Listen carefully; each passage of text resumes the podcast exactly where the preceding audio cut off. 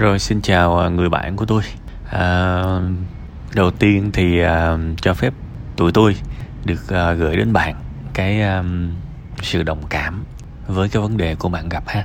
À, đôi khi chúng ta không cô đơn và không có việc gì chúng ta phải luôn nhận rằng mình cô đơn. Tôi tin rằng rất nhiều người gặp cái vấn đề giống bạn.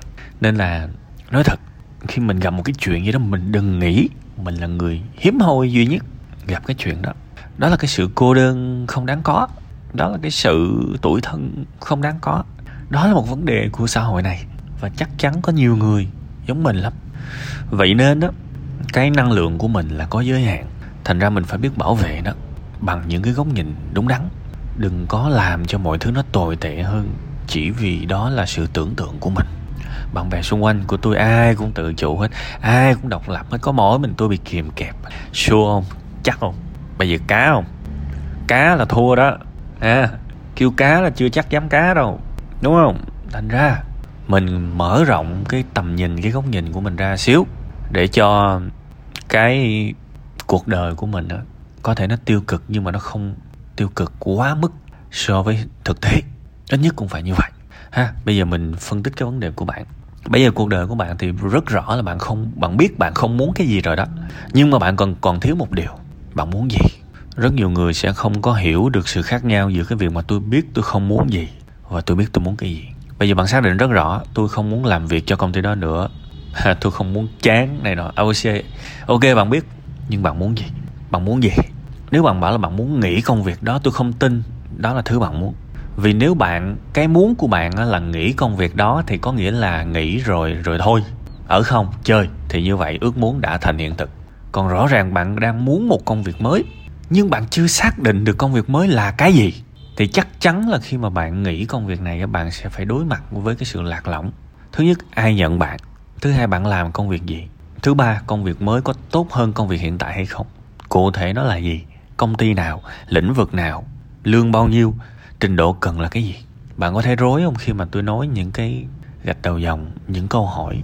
Rối, nếu bạn rối thì bạn chưa biết mình muốn gì bạn chỉ đang biết mình không muốn cái gì thôi. À vậy thì bây giờ hãy khoan ra quyết định. Tại vì nếu bây giờ bạn mà ra quyết định thì chắc chắn một điều, nếu bạn gồng lên thì bạn vẫn nghĩ được thôi. Nhưng bạn làm gì sau khi cái nghĩ này? Bạn làm gì? Bạn có nắm chắc được cái thứ bạn sẽ làm sau khi nghỉ hay không? Nếu bạn trả lời được, thật rõ ràng, thì hãy nghĩ. Và những người xung quanh của mình xin lỗi các bạn, thay đổi rất nhanh. Đừng có lo, họ thay đổi chóng mặt luôn. Họ có thể ngày hôm nay chửi, ngày mai họ sẽ ủng hộ. Vì cuộc đời nói chuyện bằng kết quả, họ sẽ thay đổi theo cái kết quả của bạn. Bạn thất bại thì họ coi thường, họ lo lắng.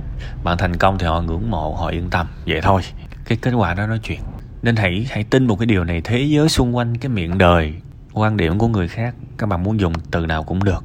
Tất cả những thứ đó sẽ thay đổi xoành xoạch theo cái kết quả mà bạn đạt được. Vậy nên nếu bạn biết chắc chắn là bạn muốn cái gì và bạn tin là cái muốn mình quá rõ và mình có thể làm được, thì có thể nhảy và rồi mọi thứ sẽ thay đổi theo kết quả của mình. Này nhưng mà bây giờ giả sử mình chưa biết mình muốn gì, thì phải trả lời được câu hỏi đó trước. Tôi hay nói với mọi người khi bạn quá chán một cái điều gì đó, bạn đã chịu đựng nó được 3 năm rồi, thì bây giờ bạn chịu thêm một năm nữa bạn cũng chẳng chết. Nhưng mà nếu mà bạn bạn nghĩ ngay lập tức bạn nhảy qua cái mới có thể bạn chết đấy. À bạn chán trên cạn rồi. Bạn cảm thấy trên cạn nó buồn tẻ quá, bạn thích nhảy xuống sông. Bạn nghĩ là dưới mát lắm, vui vẻ. Lắm thì bạn tưởng tượng đi. Bạn sống thêm một năm trên cạn thì có thể bạn không chết. Nhưng mà bạn nhảy xuống nước có thể một ngày bạn chết. Nên hãy cẩn thận với những thứ mình không biết. Bây giờ muốn gì? Thích công việc gì? Kỹ năng gì? Phải rèn luyện và phải đi tìm cái câu trả lời đó hàng ngày. Và tôi hay chỉ mấy đứa em, mấy đứa nhỏ đệ tử của tôi. Bây giờ tụi bay muốn công ty gì? Muốn làm công việc gì xác định thật rõ. Và thậm chí là nhắm luôn cái công ty mình muốn làm. Công ty lý tưởng mình muốn làm là gì? Công ty abc đúng không? Lên việt nam quốc lên những cái trang tuyển dụng, chụp màn hình hoặc là tải cái yêu cầu công việc của của nó về. Coi coi nó yêu cầu cái vị trí này, cái mức lương này, nó yêu cầu cái kỹ năng gì? Và đối chiếu xem bản thân mình đang thiếu kỹ năng gì. Đi bồi đắp những kỹ năng đó để đến khi mà nộp đơn một cái là đậu. Không nói nhiều. Nếu mà không đậu công ty mình khao khát. Hạng nhất thì có thể đậu công ty mình khao khát. Hạng nhì hạng ba. Xin một phát là đậu. Sở dĩ có những người đi xin việc mà không đậu tại vì họ có chuẩn bị cái gì đâu. Họ như những con gà mờ. Ok tôi có cái cv 80 năm. Bây giờ tôi update lại một xíu. Chụp hình lại cái hình thẻ mới rồi gửi. Mà chẳng cần biết người ta cần cái gì. Cái job description á cái JD á, mô tả công việc họ đăng trên những cái trang tuyển dụng rất quan trọng.